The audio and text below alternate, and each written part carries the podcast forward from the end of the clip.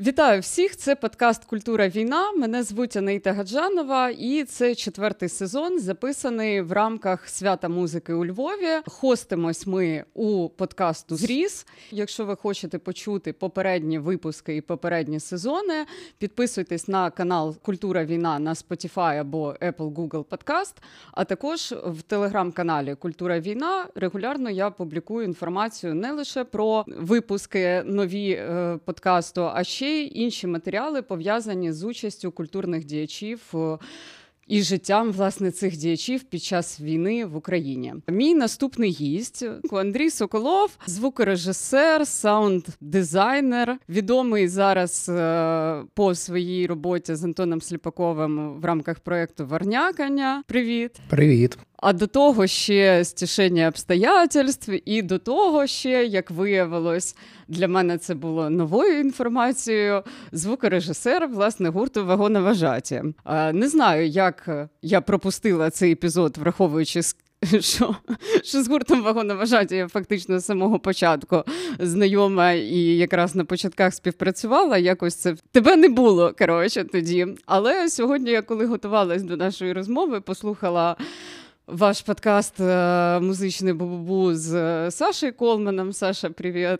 І дізналась, що виявляється в цей неймовірний день фестивалю свої багато-багато років назад у Львові. Ти теж був Тут цей фестиваль для нас запам'ятався дуже по багатьом якби історіям. І навіть коли ви приїздили вже з Антоном зараз у Львів восени, мені Антон привіз бейдж е, з того фестивалю для того, щоб я нарешті відпустила ту історію, тому що я була однією з е, співорганізаторок цієї неймовірної події. От і я, власне, коли почула цю історію про що ти там купляв на ринку за 20-50 гривень Валентіна. Хлопці приїхали тоді е, з гастроли, і виявилось так, що блок живлення був пошкоджений, і угу. це внесло певні проблеми е, у первинному сетапі, тому вирішив його відвести на радіоринок у Львові і полагодити. Да, Людина погодилась це зробити за 20 гривень. Ну, радіоринок це взагалі таке чарівне місце, де можна, мені здається, вирішити будь-яку життєву ситуацію. Я теж там бувала завжди з якимись дуже екзотичними запитами в різні Коли роки. Коли є запит, як жити далі. На радіоринок. Так, да, їдь на радіоринок.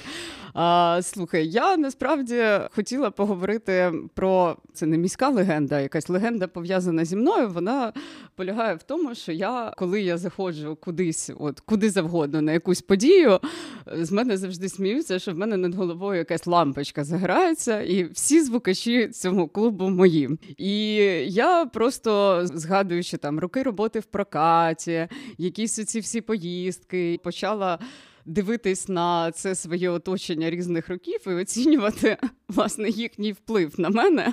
Тому що мені здається, ці люди набагато сильніше на мене вплинули, ніж е, значна частина артистів, з якими я працювала. Ну, технічний персонал вже дуже важливий. Тобто, ми бачимо на сцені тільки верхівку айсбергу, а команда технічна, яка зазвичай робить шоу це його глибина, і там дуже круті зачасту люди, люди працюють. Зазвичай дуже неординарні. Буває так. Вони всі з своїми приколами. В мене просто більшість моїх звичок, от таких, знаєш, на рівні побуту, uh-huh. фразочки, всі ці про шнурочок, шнурочку.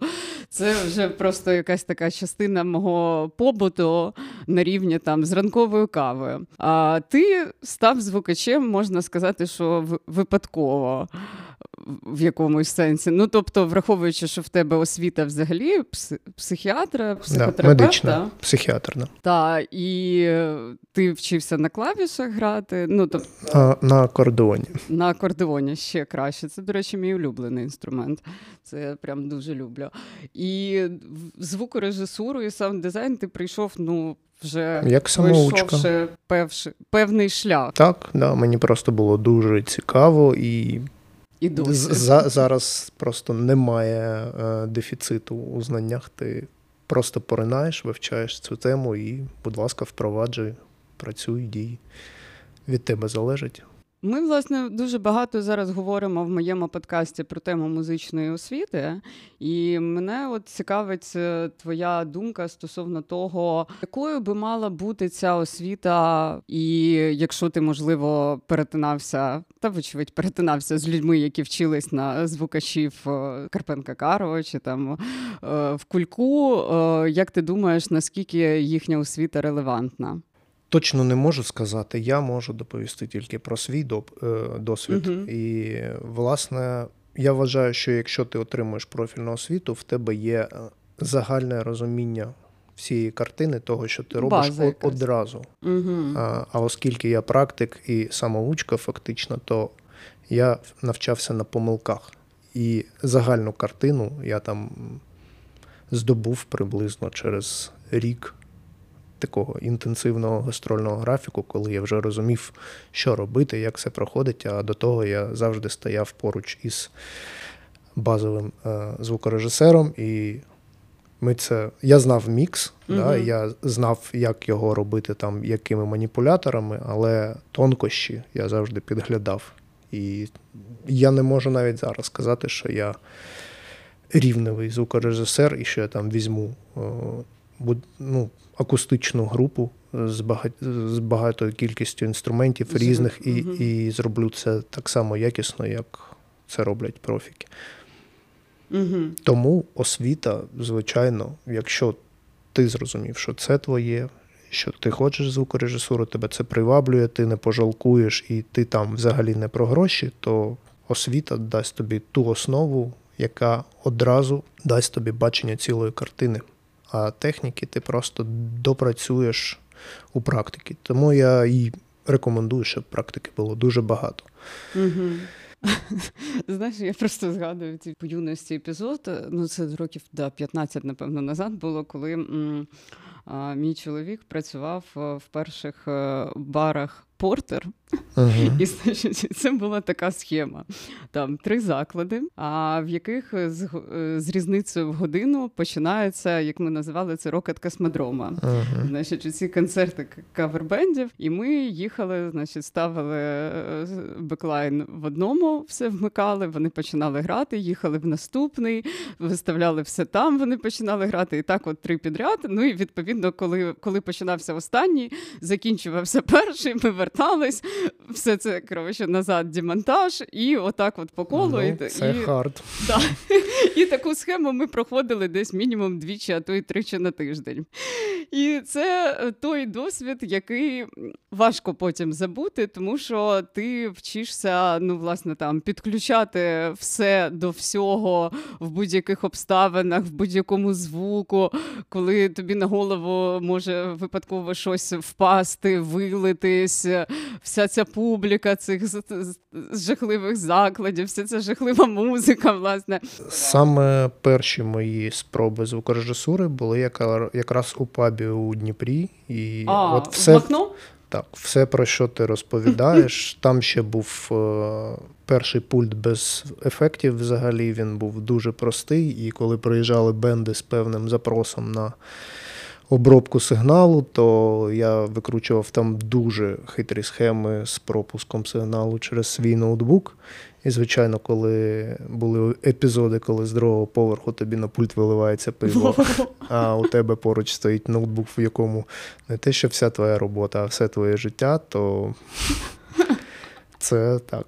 Доволі прикольно. До речі, цікаво, що ми стільки грали в Махнопабі з собаки, і теж я тебе не пам'ятаю, хоч хоч е, я, ми якось я, завжди розминалися. Ні, ні, в Махнопабі я був тільки на початку його створення. А. Я десь приблизно перші два місяці на вечірніх ага. івентах, і потім полишив, бо там графік був досить. Інтенсивний. Вони переважно по ночах, mm-hmm. день я працюю, і так, типу, не не досить лишається в тебе часу спати. Так, так, є таке. Ну, хоча час спати зараз взагалі таке, якби поняття. Ну, це тоді, я про тоді. Тоді ще це потрібно було робити. Так, тоді ще це була якась базова потреба, а зараз вже можна це сон для тільки для слабаків. Добре, розкажи мені стосовно цієї історії з психотерапією, тому що ми постійно якби говоримо про культуру і мистецтво як е, спосіб е, самопізнання, і враховуючи, що ти цим займався дуже дуже давно. Ну якби поки вчився, вже скільки років минуло? Десять, напевно, більше. Ой, та я й не задав. Да, дуже багато. Чи думав ти взагалі про цю професію і про ті навички, які тобі дала освіта в контексті там цих подій, пов'язаних з війною? Ну, я дотично до війни, напевно, ні. Для себе я медичну практику закрив, і вже стільки років пройшло, що я просто не маю вже підтвердження своєї спеціальності. Зараз я просто так загальний лікар, умовно, uh або краще навіть сказати, людина з медичною освітою uh у минулому. uh Бо лікаря, як і усі професіонали, коли вони не практикують, це певне втрачання сучасних трендів, ти забуваєш щось. Коротше, не практикуючий лікар для мене це не лікар ти пам'ятаєш якісь базові штуки, але так, щоб ти міг надати допомогу, а тим паче таку специфічну, як психіатрія, бо вона дуже тонка, і ти з такими матеріями працюєш дуже тонкими та ламкими, тобі, скажімо так, лізти туди вже розхлябами медвежими лапами не можна. Тому ну ні, все. Я для себе цю дорогу закрив, і, скажімо так, зараз я тільки е, зосереджений на творчих спеціальностях, як от звукорежисура, продакшн, дизайн, саунд дизайн, от таке.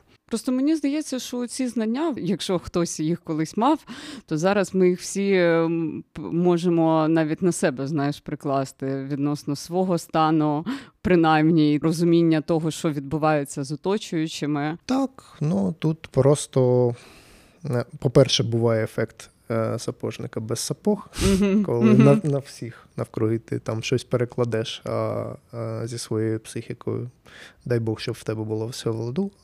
Але, скажімо так, е, базові правила, що коли ти, ну, скажімо так, коли був відносний мирняк з 2014 угу. року, якщо ти е, беззаботно проживав своє життя і стресами себе не загартовував, то, власне, повномасштабка стала для тебе таким понад стресом, що деякі люди просто впадають в ступор або кудись бездумно біжать. Коли в тебе є досвід роботи зі стресами, твоя психіка проходить певне загартування, і ти можеш, ну, не можеш, власне, вона реагує так. Давай видихнемо, зосередимось, оцінимо ситуацію і зрозуміємо, от з твоєю інформацією, що ти можеш зробити зараз найкраще. Тобто ці 2-3 хвилини аналізу дають тобі і заспокоєння, дають тобі якесь врівноважене, якийсь врівноважений стан і розуміння, що ти можеш подіяти тут і зараз. Угу. Як зорієнтуватись взагалі для слухачів? Нагадаю, що на каналі Культура війна на всіх стримінгах, і, зокрема, на Spotify є аудіофільм Київ 450. І це дуже експериментальний фільм, створений з спогадів, голосів і музики учасників е, першого від початку вторгнення великого мистецького фестивалю, який відбувався в Києві в травні минулого року в Довженко центрі. Музика там є такою ж рівноцінною складовою всіх е, всього storytelling'у, всіх діалогів, е, всього, всього, що там відбувається. І, зокрема, як музика, вернякання там, напевно, відсотків 50 і складає. З іншого боку, та історія, в яку це все сконструйовано, вона вже non-fiction і ну такий спільний timeline. Як цей досвід роботи з фільмом відкрив мені дистанціювання, тому що в цьому фільмі ж немає взагалі мене. Я спеціально не записувалась. Інша справа, що ми от якось провтикали тебе там записати, і тому о, в мене до тебе питання буде якби з, з того списку, на який відповідали тоді всі. Ага. Одне з цих питань було про те, що. М- Що найдивніше і ось таке абсурдне відбувалося чи споглядалося тобою в період? Е, ну, звісно, ми там говоримо з позиції перших трьох місяців. Зараз, напевно, цей, ну, е, ця валізка значно важча. Контекст змінився вже. Так, але можливо, ти пригадаєш щось таке, що дійсно, от е, просто по своєму рівню абсурдності зашкалювало. З минулого травня. Ну, не обов'язково з травня можна за весь вже період. Та напевно, я тут не буду оцінювати інших людей. Я більше аналізую своє життя, і найабсурднішою для мене був мій початковий план е, дій. Коли, а ну-ка. коли я думав, що так, ну от ти сидиш 23-го і все вже назріваєш, зараз почнеться. Ти думаєш, зараз вони попруть. Попруть зі сходу, імовірно, попруть з півдня, і ймовірно попруть з півночі. І я такий думаю: ну якщо що, то я якось буду евакуюватися у разі можливої окупації Києва через Ірпінь. Який сповістив про свій план рідних, що якщо uh що, бо всі мої рідні у Дніпрі. Я думаю, ну якщо зв'язок пропаде, то приблизно ось так я буду діяти. І тут все починається. І Ірпінь це одне з перших окупованих міст. Я такий, да, план цікавий. Uh-huh. Ну, У мене власне є знайомі, які пересиділи у окупацію у Бучі. І, Так, в мене теж є такі знайомі. І навіть е, рідні мої дівчини пережили всю окупацію там. І, ну, звичайно, коли вони сиділи там без зв'язку, не бачили новин і вийшли після того, і побачили масштаб руйнувань, і взагалі це був певний шок для них. Так, ну це був такий шок, напевно, для нас, для всіх. Я досі просто згадую ці дні, коли. Е, де окупували Київщину, і я працювала в прямому ефірі. І я просто буквально зрозуміла, що таке, коли м, твій ефір перетворюється просто на нескінченний список загиблих. Але давай про хороше. Спробуємо. Спробуємо, так. Все ж таки, е, Варнякання це такий проєкт. Багато для кого Варнякання стало цим якраз місточком між е, минулим життям і новим. І оцей перехід для тих, хто, скажімо, взагалі не міг слухати музику. Для багатьох е, е, він став першою музикою, яку люди змогли послухати. Чим стало для тебе вернякання, враховуючи, як цей проект розрісся за цей час? Ну, можна сказати, що я коли сталося як факт. Е, повномасштабне вторгнення, і звичайно, що ти 24-го перебуваєш у шоці, але оскільки я тоді працював у дуже потужній креативній команді, ми змінили формат буквально за лічені години, і вже ввечері я був у якомусь інфоволонтерському чатику, який потім розрісся до величезної команди. Коли я став дизайн-лідом, і там ми просто фігачили по дві тисячі одиниць контенту і засипали їм рунет оцією російською трупочньою. Та і це тривало десь приблизно тиждень. Ну, це стало прям таким одним з таких рухів було багато, але це теж була така потужна сила, що ми угу. потрапили у списки Роскомнадзору, і це було дуже приємно це для нас. Да. Та. Ось і е, мене дія завжди рятувала. Тобто, ти, коли не знаєш, що робити, там в тебе втома, непорозуміння, я одразу. От навіть якщо ти нічого не можеш зробити, за мирного життя я робив там спорт, мовно, uh-huh. побіг кудись, випустив демонів, повернувся, заспокоївся, проаналізував, пішов далі. Тут е, я цей інструмент одразу для себе взяв, і я був фактично зайнятий 20 годин на добу, і це були співіснуючі м, факти, що в мене була тривога і навіть шок і я працював і мав дуже велику відповідальність. Але це було не у всіх. Тобто я дуже чекав якоїсь вісточки від Антону. Ми з ним там мінімально переписувались, і він сидів у певному розпачі, нерозумінні ситуації, шоку і так далі. І коли там у березні я побачив, що він виклав перший вірш, це майбутній текст е, трансляції, я побачив так: Антону пишеться тоді включаємо. І зараз, який би не був ефект у цієї творчості, принаймні для нас двох, вона буде терапевтичною. В нас це вже спрацьована така бойова двійка. Ми це робимо швидко, ми там не ганяємося за якістю, але швидше за фіксацією. І тоді це було дуже потрібно. І ну, ти кажеш, що це була одна, е, напевно, з найперших можливостей для людей почути якусь музику, почати слухати. Власне, якщо я не помиляюсь, це і була одна з перших воєнних якихось так, так. музик, умовно, і тоді я кажу, все, давай фіксувати. Тобто, ну, за музикальним продакшеном не постоїть, я надаю цьому найперший пріоритет і були певні напрацювання. В мене з драматичною музикою завжди були свої зв'язки, оскільки ми розуміли, що це контент, ну не можна назвати контент. Ця музика взагалі не розважальна. Тобто в нас була певна основа для гарного старту.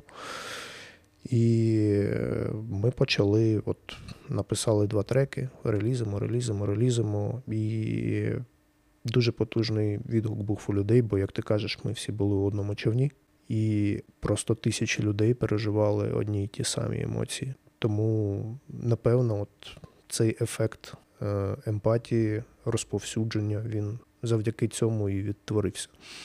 Так, я просто згадую, як Антон до мене вперше прийшов якраз вже на ефір е, під час вторгнення, це на початку квітня, і тоді для мене було шоком, власне, те, в якому стані був Антон.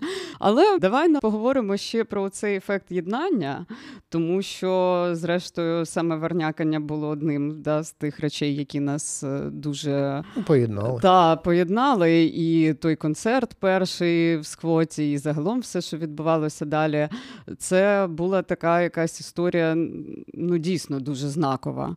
Як ти думаєш зараз? Чи виконує і музика у цю роль, чи чи об'єднує нас музика? Чи продовжує вона це робити? Чи Станом це вже... на зараз? Так. Скажімо так, залежить від музики. Ну, Перше, бо вірно, в нас е, є й такі, хто може хайпанути на темі війни і тут. Ну, власне, от вже з ретроспективи півтора року ми можемо, ну, ми бачимо більше відтінків, ніж тоді. Ну, власне, варнякання це теж андеграундний продукт, і продукт, вибачте, за це слово, андеграундне мистецтво. Дозволяю собі думати, що ці п'єси приваблюють певний склад людей. І, власне, варнякання, я бачу, що воно працює і до сьогодні. Тобто люди підходять, потім кажуть, що ну, вони перепроживають це, рефлексують. Ті, хто був там на початку, воно дало їм можливість видохнути, а потім вони приходять рік згодом і кажуть, що ми перепрожили це, переусвідомили, якось сталося легше, дякують, хтось плаче. І якщо це відбувається навіть рік після того, то напевно, варнякання працює. Я не можу казати там за. Який твій улюблений трек варнякання? Або, можливо, якийсь такий ну, дуже для тебе знаковий? Їх багато. Я б виділив, напевно, декілька. Для мене перший трек надії і безмежного болю це, напевно, Песерпінь. Це, хоч і сторітелинг, він проєктований на е, пса, але це перші події, які пов'язані з деокупацією, і там на другий день після деокупації туди поїхав мій друг е, Стас Гуренко. Е, він дуже крутий режисер, оператор, і він був у складі, воєнізованому складі допомоги поліції. Вони поїхали туди, і от, власне, цей пес до них прив'язався і певний час з ними жив. Е, і тоді він так трохи розповідав, які жахи там побачили. І чомусь е, навіть він мені показав це відео раніше, і ну, я дуже так інтенсивно переживав всю цю історію, розповів Антону про неї. І ще для Стаса я намагався написати певну музику, тому що його кліп оцей виходив окремо, і він пішов з іншою музикою, не з нашою, але оці напрацювання вони потім лягли в основу трека. і Я попросив у Стаса цей кліп, ну, дозвол mm його відтворення на нашій відеопроекції. І, власне, от близько 70 концертів він вже з нами їздить. І це одночасно і про історію повернення до своїх в рамках одного пса і в рамках цілого міста. Про весь той безкінечний біль, який ми бачимо, коли ЗСУ звільняють наші землі. І ну, це прям дуже такі полярні речі, але ми якось маємо навчитися одночасно їх переживати. Тобто, це буде і радість від того, що свої повертаються додому, і біль від втрат, і все ж він дає надію. Ну і дуже багато ще історій про свічотва Сірвага. Да, Тобто, це теж в'язана історія з Ірпенем, і що ті. Так, Вона для нас взагалі така якась для всіх дуже особлива, коли ти знаєш ну, цю да. історію зсередини і знаєш цих людей, і переживаєш це все з ними. Ти да. ж бачиш, що русні, все, що завгодно потрібно там. Пральна машина і праска, але не потрібні там книжки. І, і, ну, Я завжди згадую цю історію, як в будинку Олега Скрипки ага. картину. Цю. Ну, це теж да, така якби дуже показова історія. Це маркер того, хто прийшов на наші землі. Це абсолютно дегенеративні чоловікоподібні істоти. Тому так, дуже просто дивно уявляти, що що людяність має, як виявляється, теж ступені. Боженька показує нам контраст. Як, як би ти у ті у ці часи відрізнив би та. добро від зла, а тут вже Щось в тебе таке. сумнівів немає точно. Так, час без сумнівів. Ще Добре, на цьому будемо завершувати. І давай подякуємо всім хлопцям і дівчатам у ЗСУ, що, що ми можемо тут збиратися, проводити свята музики. На, на цю тему спойлер. Вчора ми записували низку розмов е, з нашими вже ветеранами, і взагалі на каналі Культура війна є окремий проект по хештегу фронтмени. Я регулярно публікую історії культурних діячів, які зараз боронять нашу країну в лавах ЗСУ. Тому, якщо ви хочете дізнаватись про них більше, власне, якраз цією темою я прицільно і займаюсь. Щиро дякуємо. Нагадаю, що це подкаст Культура війна, який хоститься у подкасту Зріз. Ми на святі музики у Львові. Наразі, от в цій студії, ми записуємось це в Львівському театрі Ляльок. До речі, з очільницею цієї неймовірної інституції культурної. Ми також записали розмову. Дуже цікаво. Підписуйтесь на канал Культура Війна на Apple, Google Podcast, Spotify або в телеграм-каналі.